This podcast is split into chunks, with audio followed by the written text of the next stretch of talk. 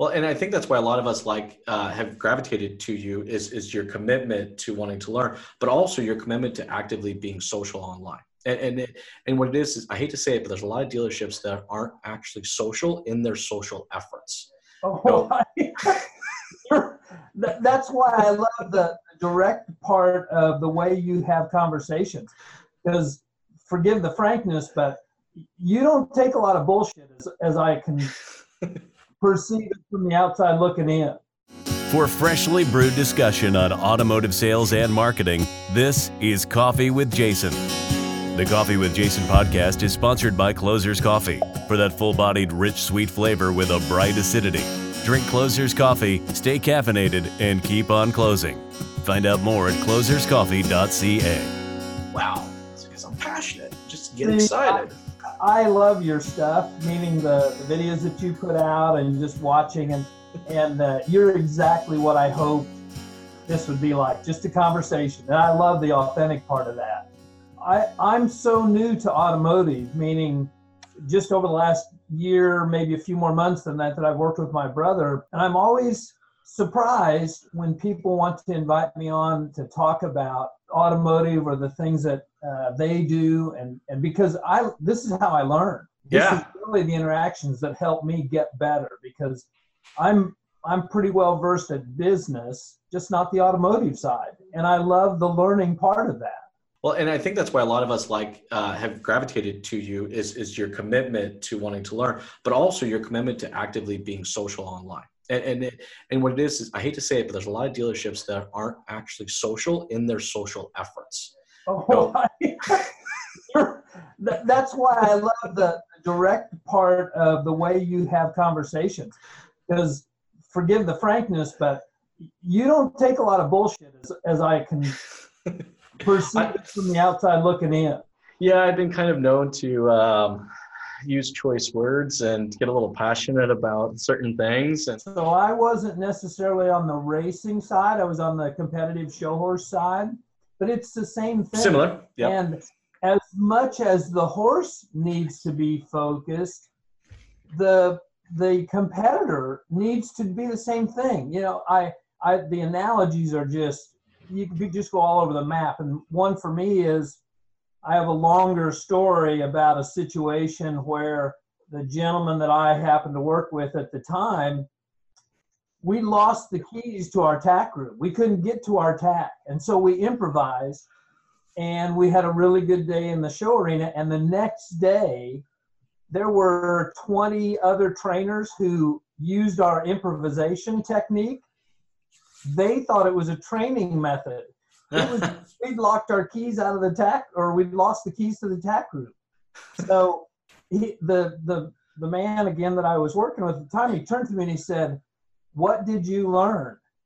And I'm like, they think because we had such a good day yesterday, this is now a new thing to do. Yeah.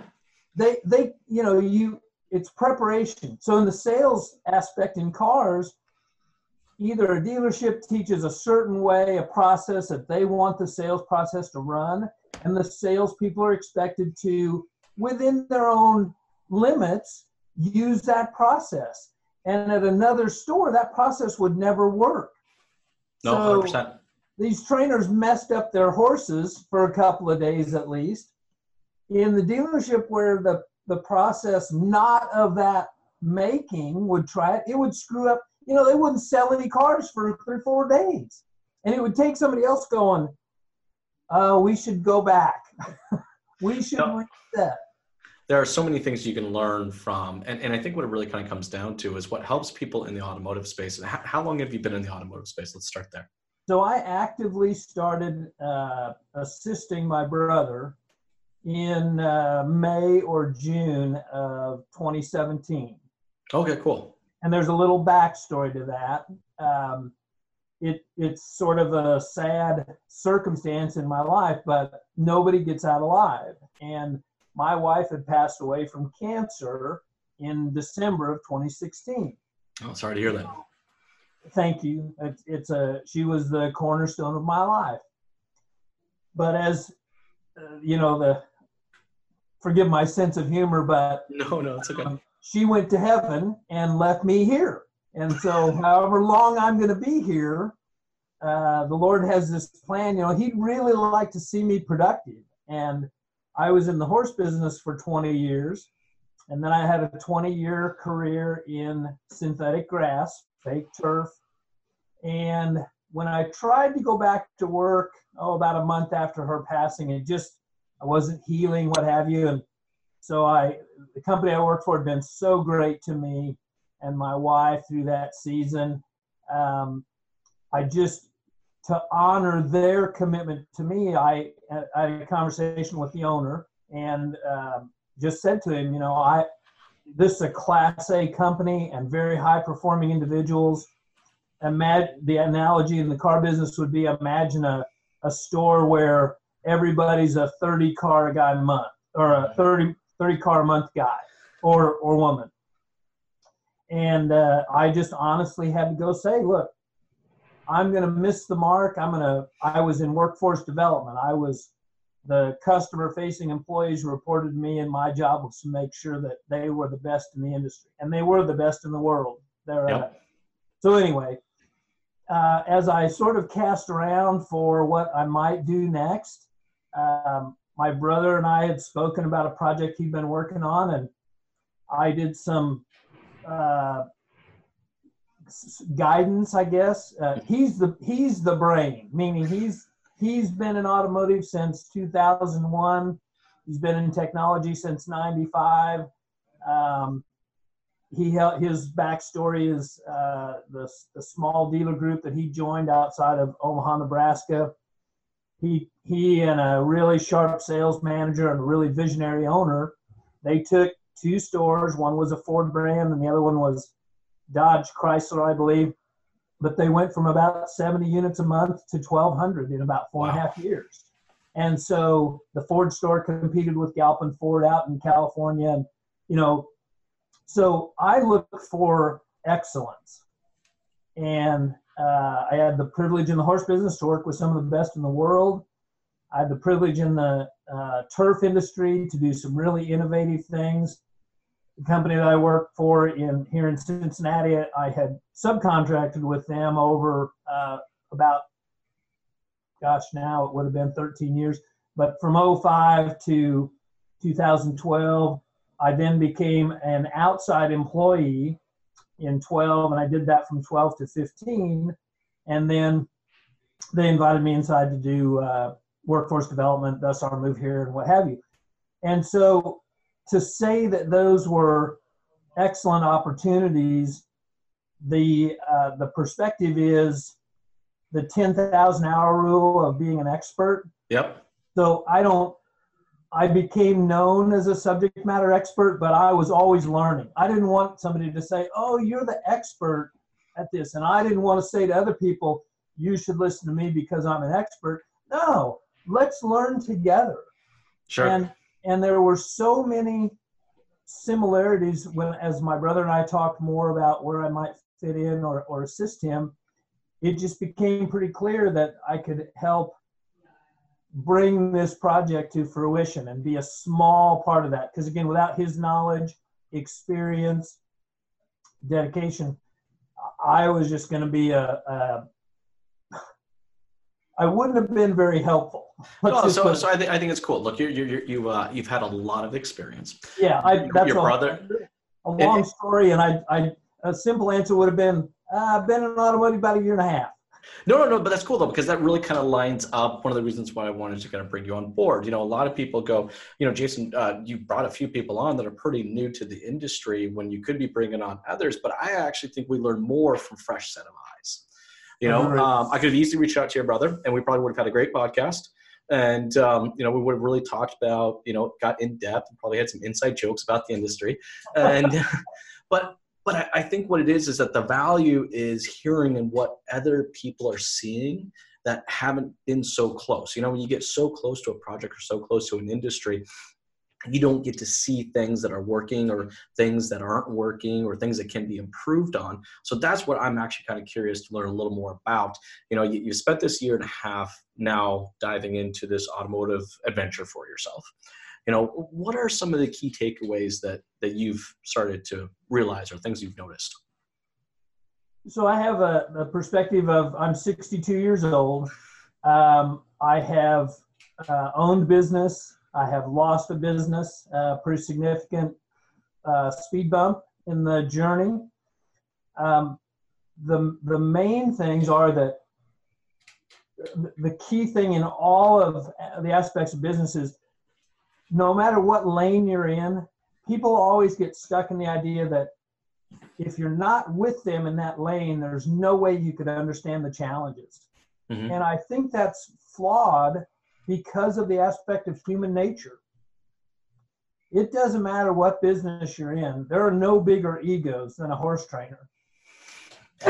except when you except when you get into automotive automotive salespeople i think can be right up there but but the, right there's the that's the aspect um, the way you set this up i agree completely because people when they would in the horse business again when people would come and either they'd want to buy a horse from me or they'd want to send a horse to me if they were beginners meaning never owned a horse before their child had never taken riding lessons, what have you, they'd always start out with, you know, we really don't know anything. I said, oh, I'm so glad you're here because you get a chance with no bias to comment on what you see happening. And when you can get somebody to engage in that idea, I don't need to know what your business is. I just need you to be a talented observer and yep. share with me what you see because those, whether you call them virgin eyes or unbiased, whatever the term is, they are the most valuable aspect to learning because not only are they unbiased, if they're the right individual, they're unafraid to share their opinion with you. Mm-hmm. And the risk there is we could really learn something that could assist our business if we're willing to listen. No, no, hundred percent, and and you know that's why um, you know I, I like kind of our close niche group I call on LinkedIn, and you know which group I'm talking about, right? And and and I think we're doing relatively a, a good job of that. I think we just kind of continue to expand on that, and in any way that I can help you know you guys enhance your message and and your content to help encourage others from learning i think we can all collectively learn together so um, at the dealership on the automotive, what has been your experience? Maybe a couple examples or some stories that you have so far that you found very interesting about the automotive industry. The perception uh, there, there's a there's a small, and this is true again in any industry. There's always this small group of detractors, and they want to tell people uh, you're doing this wrong you know, every time I say that phrase, I see the the clip from the movie uh, uh, Mr. Mom. You're doing it wrong. and, That's I remember that. And the reality is, everybody comes from their own perspectives and experiences. It's unavoidable. You have yours, I have mine. The thing that I've been so fortunate in is to attract and be be able to share the engagement of well, your invitation. Just like this, is, this is the next example of this thing, the willingness of people to share. Yes. Um, and the the idea of I've never met a dumb GM or dealer principal. Now, I haven't met everybody by any stretch of the imagination, but the idea that these people are dumb or stupid or ignorant or don't want to learn or make their business better, you know, that, that part you just got to go, oh, so that's that 2% out there that's always going to be negative or of course. what have you. And then there's the, um, gosh, there's those, there's the individuals that just resonate. And um, I, I don't know if this is, uh, I don't know if you want to edit this out later or something, but there's a guy that I met at, at he, he used to be at a store here in Cincinnati. Yep. His name's Dan Cummuth. Okay. And uh, when I was a year ago, literally this time a year ago, I was trying to figure out, well, gosh, I'm right here in Cincinnati. There's all these automotive stores. How do I meet some of these people? What's the best way? Mhm. And so the auto show was going on here in Cincinnati, and I thought, well, I'll just go down and introduce myself and see if anybody will talk to me. And the way I met Dan, he had some of his uh, people were at the auto show, and uh, I handed one of them a card and I said, "Do you think uh, if I if I called or reached out to him that he would call me back?" And the guy goes, "Oh, Dan calls everybody back, no matter what." And I thought, well, I'll give it a shot. So he again, he's a GM, and sure enough, he returned my call. He was the first one out of I don't know how many hundreds of calls. He called me back. Wow, that's very cool. Sign of how bad my approach was. But uh, eventually, then I got to meet with him, sit in his office. We never talked. Uh, we talked briefly about the idea that I'd like to maybe be able to assist him with digital marketing and some of those kind of things. But 95% of an hour that he gave me was spent just talking about leadership. sure. And he's such a powerful leader. I exchanged a book with him. Um, he's moved to a different store just recently in Milwaukee, but he was always so gracious with his time. He he's a class act in every way, and the the idea of his willingness to spend that time with me, uh, meaning a complete novice, probably was never going to do any business with him, but he was so gracious about that. That sticks with me, and there's a there's a small relationship that's grown. It, you know, it's going to be hard to maintain it over the distance, but Sure. that's an example of that's a leader because knowing he would do that for somebody that has no impact in his story, you can imagine what he wants to do for his people. Well, and I think there's I think there's a few of us that that are, that are out there that are like that. You know, I I've been um, you know I've been graced with the ability to you know make a living, you know, Mhm. an entire an entire livelihood just out of the automotive industry, and I'm at that point now in my career, you know, where I, I want to be able to pass any chunk of that that I possibly can, you know, on, on to others, you know, and it's uh, so it sounds like you know I get along with Dan very very well. Um, but you know, but I think what it is is that a lot of us uh, salespeople, and you being a salesperson as, as well, right, i- is mm-hmm. that we have the intent to want to help and serve others.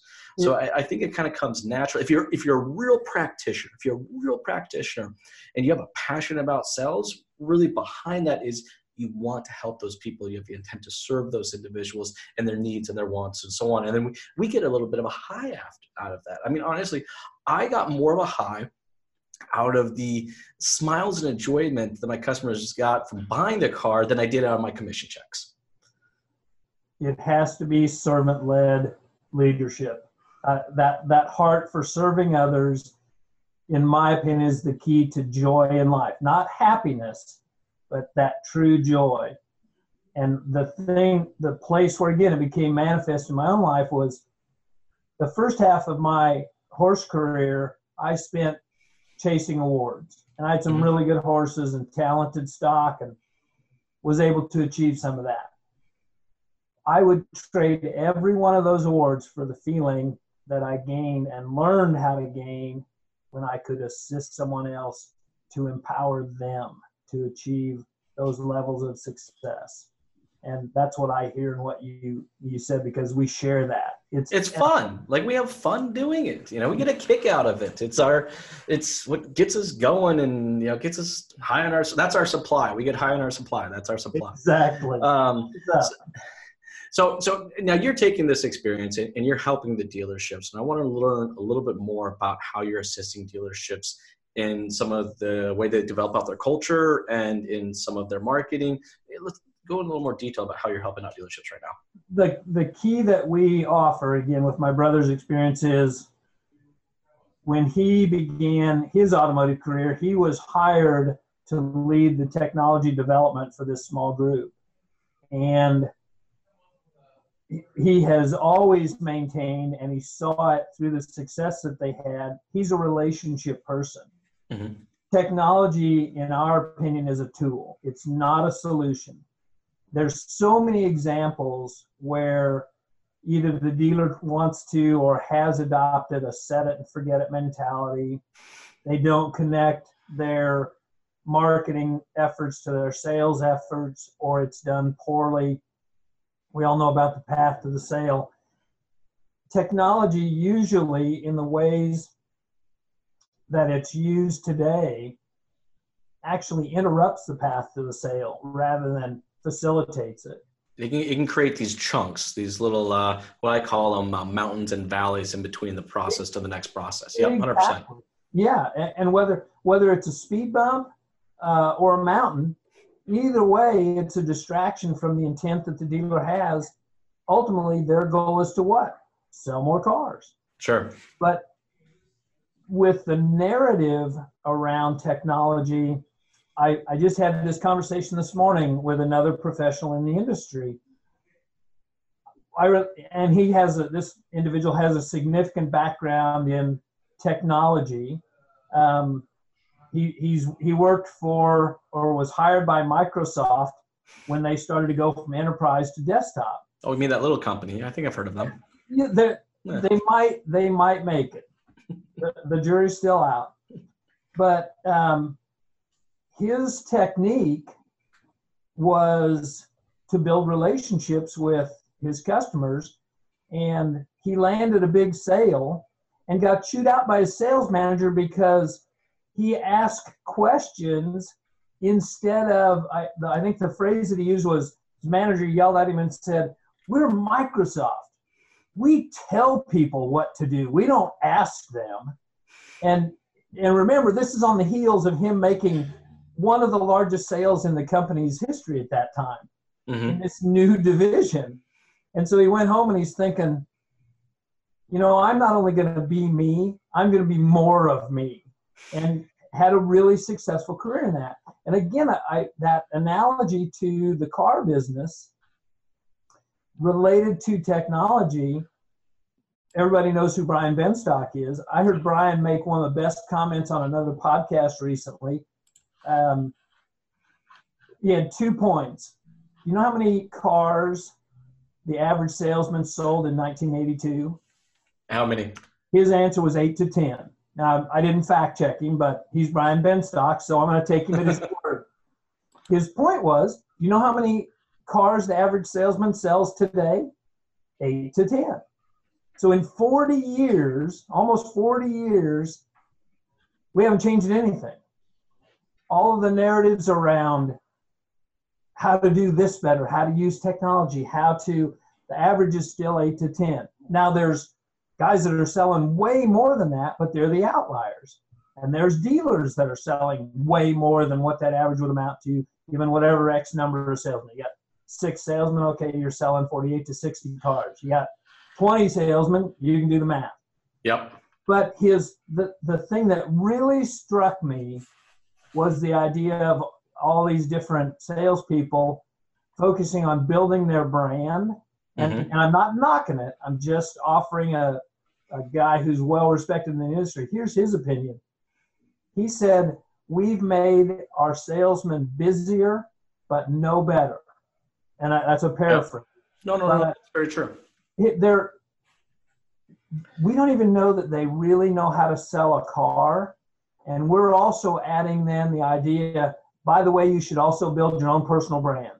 Well, the thing is, is that you, you can't just, it, it's just same thing as developing and training, you know, a, a horse. It's, yep. it's, you know, I, yeah, that's what we're gonna, we're gonna call ourselves people horses. So we're gonna, let's use that analogy. Um, but, but, but, but there's some truth to it, right? You have to create a routine all right? You have to define you know what you're actually trying to do or why you're actually trying to do it.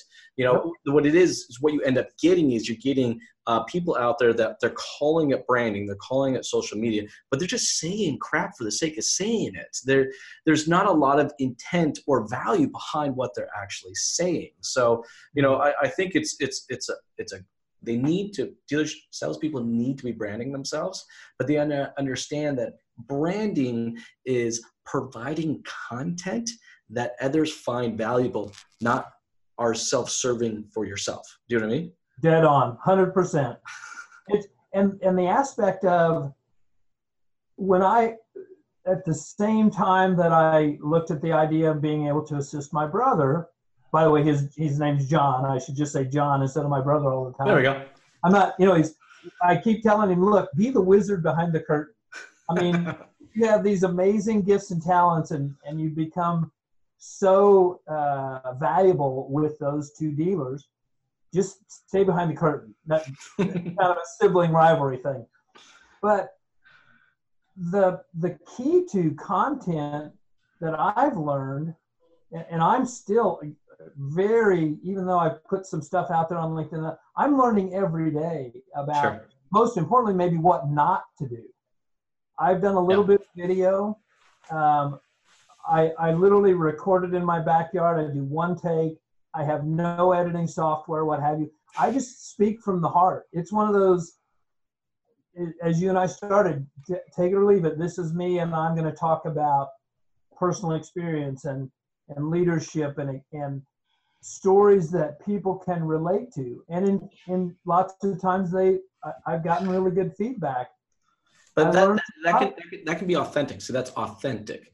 What, what a lot of people seem to think when they're thinking of branding, that their content has to do with the, the company that they represent. Like all their content has to be about Nissan or all their company content has to be about Mazda or whatever it is. No, you, you have to develop out an audience based on who you are as an individual. You know, I have a, um, a gentleman up north. He works at a Chevy dealership. All right. He is a retired professional angler. Am I using the right word? Angler? Fisherman, right? Yes, Is that right word? Okay, good. Great. That is. So, I'm gonna, I'm gonna tag onto that, but go ahead. But that's that's what his entire background is, right? I mean, he wasn't he's only been in the car business for the last 18 months. But so that's where his passion is, that's where he is. Now he makes a living out of by selling cars. But his mm-hmm. passion is is sitting on a bass boat and just finding those sweet spots, you know. Absolutely.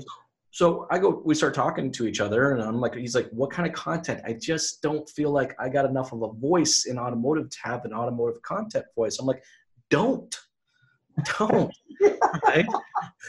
Because because you don't, and that's totally fine, right? You know, it's like where your content's going to come from your leadership experience. This gentleman's content is going to be coming from his experience history as being a professional angler, and and that's the content that he's putting out there and it, it was amazing once he started putting out that content all of a sudden it's just his brand just started to grow and more people are engaging and more people are talking to him but it's totally okay to continue to support that audience and build that brand and everyone can still know that you sell cars that's where you make your living you know That, it that is so true.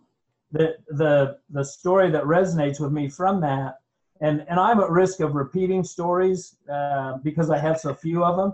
But this one really stands out, and it has to do with that fishing aspect. I was at a Ford dealer here in northern Kentucky, and I'm talking to the GM, great guy, but I'm I'm observing this gentleman in a cubicle outside of the office, and it you wouldn't have to guess what he did because his entire all three walls are covered with pictures of fish that he's caught and trips that he's taken. So here's a perfect, just what you said. It's northern Kentucky. Um, he's a, a well-known angler, fisherman. Um, he can take all of that relationship that he's got. That's him. That's his heart and build that content because Nissan and Ford and name the brand, the OEM is going to make sure that everybody knows about the brand. They're going to know what the price is i mean we don't necessarily need to include that into our content for crying out loud We'd like, if I'm a fisherman and I know there's a fisherman at the Ford store, if nothing else, I'm going to stop in and see if he can tell me where a honey hole is that I haven't found. Exactly. So there, there's going to be value in that, right? And, yet, and we have to understand it. And I tell dealerships this, and they, they do. They they look at me a little sideways. They're like, "Wait a second, you want me to pay money to advertise content that has to do with fishing?" I'm like, "Yes, sir, I do." they, have to create an audience. Differentiator, instant differentiator. Hundred percent, hundred percent. I I have another young gentleman who just started in the business, and of course, uh, he is a fanatic Star Wars fan. Like, very much so a Star Wars fan. So he's now, you know, he, he he talks about Star Wars in the back of the Nissan Rogue, and you know, he talks about Star Wars sitting inside a car, you know, and and he has a large, incredibly large following of people that are following his content. He has a whole generation of kids that are going to be car buyers. Yeah, and, and well, the thing is, he he's again brand new to the business. He's getting referrals from his Star Wars fans. uh, that does not surprise me for an instant. That's a perfect example. Look around your store, and you may think it, it's weird, or I may think it's weird, but if there's some uh, groupie, if there's some person, male or female, that has something unique about them, here's a great example. There's a, again another store here in Cincinnati. They're we don't do business with them, but I think they have the best uh, online uh, ad that I've seen maybe ever. And the backstory is the woman in the uh, commercial, she happens to have this uh, unique hair color. And she's incredible. I would go just to meet her because she's so well presented in public. Yep. And on the flip side, there are people who are trolling her because of her hair color.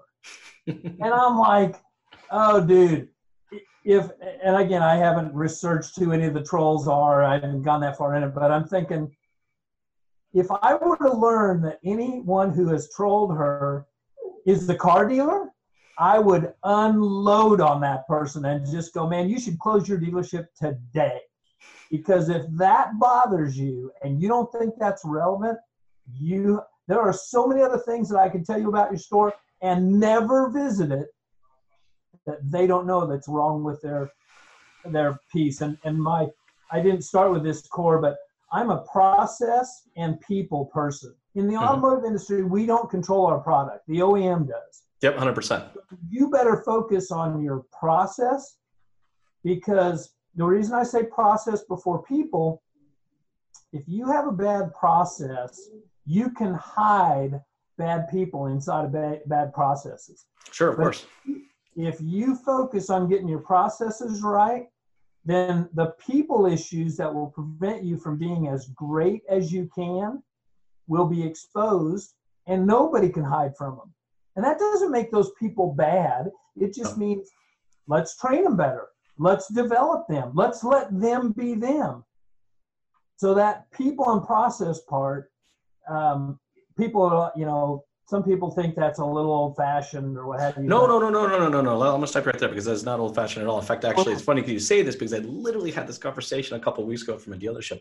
He wanted to tell me that he had a people problem, and uh, I told him he did. He did not have a people problem. He had a process problem. That's what it was. Yeah. All right. Um, he he expected that these people just knew what these processes were, and I have to tell him, you got to stop managing people. You got to manage the process. Let that process manage the people. And I learned that a long time ago from someone way considerably older than myself, aka my father.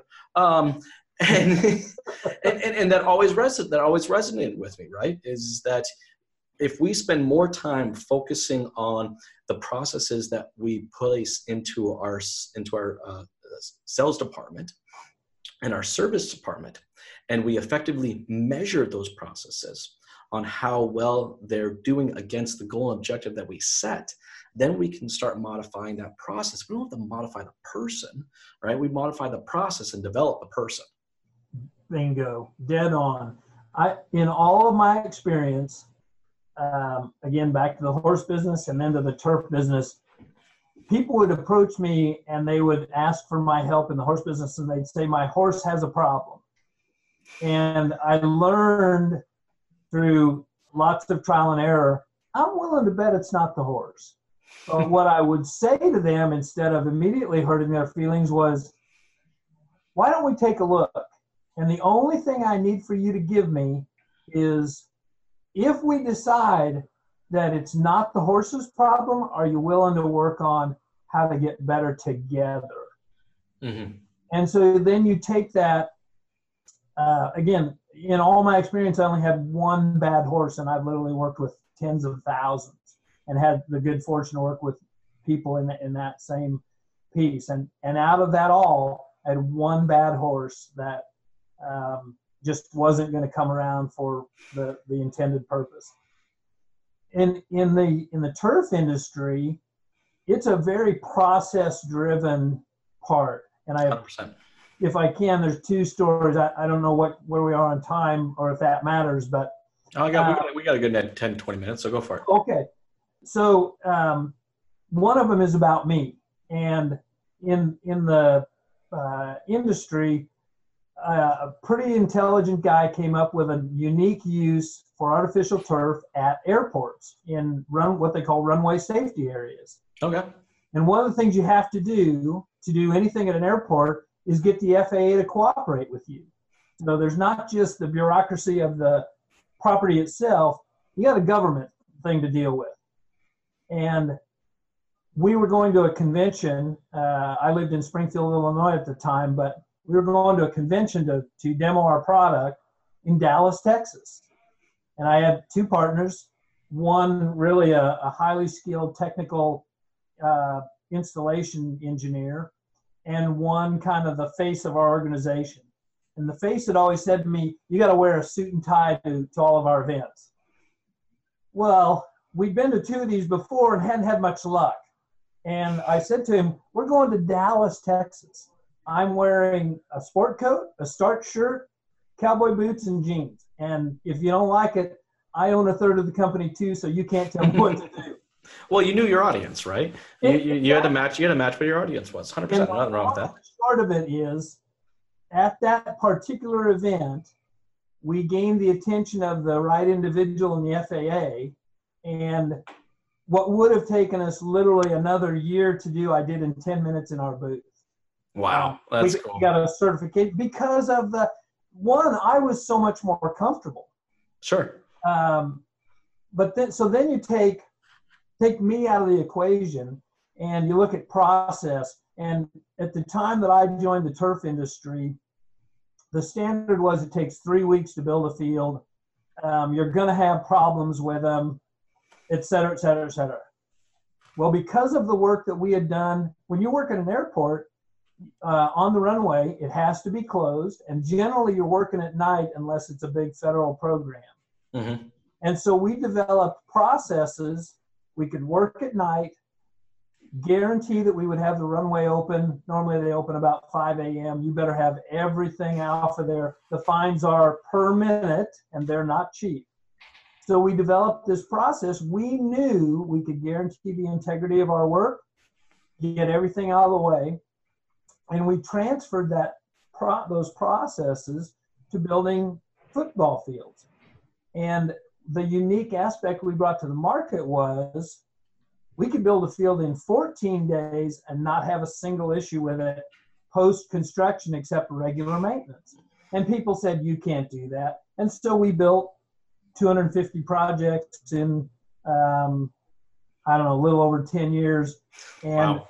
had the reputation of we don't do callbacks unless yeah. somebody, because we didn't have to. We did maintenance calls etc. for our service, but the callbacks, our process was that good. Yeah, and see, and that's and that's where dealerships can really kind of learn from your knowledge and your expertise. Is is there's just I hate to say there's a huge lack of processes for a lot of dealerships that I visit. No, no, get me wrong, they have great intentions, but you know, it's like I'll ask them about a delivery process. They go, okay, we got one. I'm like, okay, cool. Where is it? I'm waiting around for it. Well, you know, you know, everybody knows it. Everybody knows it. We don't know. It. I'm like, mm, okay, you know how you know the story goes. I go downstairs. There's six different sales guys. I'm getting six totally different variations of whatever the hell that process is. Yeah, please don't take my my chuckle as sarcastic. no, it's totally cool. Is that aspect of, well, walk me through it. I'd like yeah. to see it, and the the idea that if you teach someone something that they retain it that's not how it works. It's retained by constant training and practice. Um, we don't send the navy seal team in anywhere that hasn't yeah. done the drill. They've got they've had uh, topo maps and geographical overlays, and they've had exact dimensions of the building because the satellite from space can pull that, and they practice in that. Um, you know, that's a kind of an extreme example, but but no, but no, that that's actually a great example because that is literally to the type of precision that we actually need to bring in to our dealerships, 100. percent the very first time that my brother walked me through the walk around, so the trade trade evaluation walk around, the way that I test myself is, of course, sibling rivalry. Hey, let me let me see if I can do it back to you, and you can see what I missed. you go. And so he gave me a pretty good grade around it. Granted, we're role playing. It wasn't like I was learning to sell cars, but there's the point. It's the it's the fallacy that people use to prevent to have it to uh, using the excuse I don't need to change because you don't know how to do what I do. Um, you know whether they want to use the uh, people who do or people who can't do teach. Yeah. Well, uh, I'm 62 years old. Show me what you don't think I can do, and don't make me learn your job. One of us is going to be irrelevant at that point. So kind of off on a tangent there, but no, no, that's totally true though. It's hundred percent. It's that, um, and and the the key which you already know, and and I'm sure that you teach, the shift has to begin at the top. Yep. No one is ever going to follow somebody who's not willing to hold them accountable, offer them the support, um, walk alongside them. Because another example from uh, the workforce development days, I'm pretty good at identifying talent. I don't use a script per se if I'm interviewing people, but we would hire uh, 20 to 30 summer interns, usually college guys. Mm-hmm. And my interview process takes about 10 minutes. And I can honestly say that I missed, I think, twice in the, the two years plus that I, I did that specific workforce development job and um, one of the one of the key people in the company, we were down to the the wire of getting a couple more people one time, and I hesitated on one individual. Normally, it's either yes or no. I mean, I, I either know and and ask questions. I want them to. I don't want to give them any rope to support themselves on. It's it's pass fail. And this particular individual, I hesitated. and I just said, just wait till the background check comes in you know, if, if it's another day, we're not going to lose anything. Yep. I saw him a couple days later. Um, he, he comes up to me, the, the employee, not the interviewee, and he says, How did you know? And I'm like, Know what? And he said, The dude's background was horrible. There's no way we could hire him. And I said, That's why I said to hesitate. I didn't know, but my gut said, yeah, I couldn't give you a yes, so we better wait and, and do our process. Yeah. If, we, if we'd have panicked over the, I got to have two more guys to fill the slots, I'd have hired him and run him through everything, and then I'd have had to let a guy go, which is not a big deal to me. I can fire you just as easy as I can hire you. But it, it costs money, it costs time, you know, and and and I, and I think that's where, and I'm glad where this I call these jam sessions because I'm glad this is kind of where it went. Right? Was you know it, it really shows the value in the dealership taking the time to you know develop out those goals and objectives and then create the processes that are going to help them meet those goals and objectives. Understanding that the first set of processes that they they create will not be the last set of processes. Bingo. It's only a plan and the plan's going to change that's right. That's right. I mean, it's a this is a marathon, not a sprint, right? You know, it's like we have to make that commitment to constantly be running and, and, and evolving and developing out what our processes are. But when you do that, you can get to the space like you're like in your story where you can get things done. Ten minutes, ten minutes to do that. Uh, two weeks to be able to put together an entire field like that. The only way you can be that effective at something is with process. And if we take that and embrace that same type of passion and um, educating ourselves and embracing our processes into our into our dealerships. So there's a magical things that can happen. The last part of that magic is you know that the having the right processes produces the ability to have accountability. Yes, hundred percent. Without all those other things are useless, and you unless you have excuse me, unless you have the leadership that will hold people accountable. Because, go ahead, go ahead. No, no, no. Because I also think, so speaking on that, on, on the form of leadership, I think that's what a real leader is, is someone that has take that time to understand, to develop these processes, to maintain these processes, and then make sure that those processes are giving their staff direction. That's what, in my mind, what a true leader is. You're exactly right. That the the critical aspect of that, if there's any hesitation in the accountability, it's the old saw, give me an inch, I'm gonna take a mile. If somebody on the team even in this the particular instance that I'm describing, remember this is an A this is a world class A company. Their clients and their partners around the world are the who's who of uh, entities that need turf, and sometimes the the Asian Games um, really specialized opportunities that you don't get invited to if you can't perform. Mm-hmm. And the fact that you perform year in and year out, that's a significant indicator of great leadership. The, the owner of this company, his name's Joe Moats. Um, he's the definition of great culture. And it's evident in every aspect of this company. The reason that um, he brought me in, first, I think he was being kind to me. Um, he saw a need to develop. And when I first uh, joined forces with him in 05 as a subcontractor. Um, the first time he tried to hire me was when I changed entities three years later.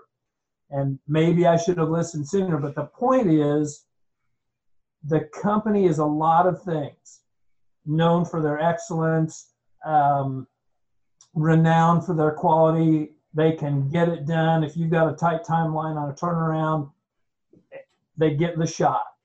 And normally again it's not a they they work in no bid situations so that means again they maintain that.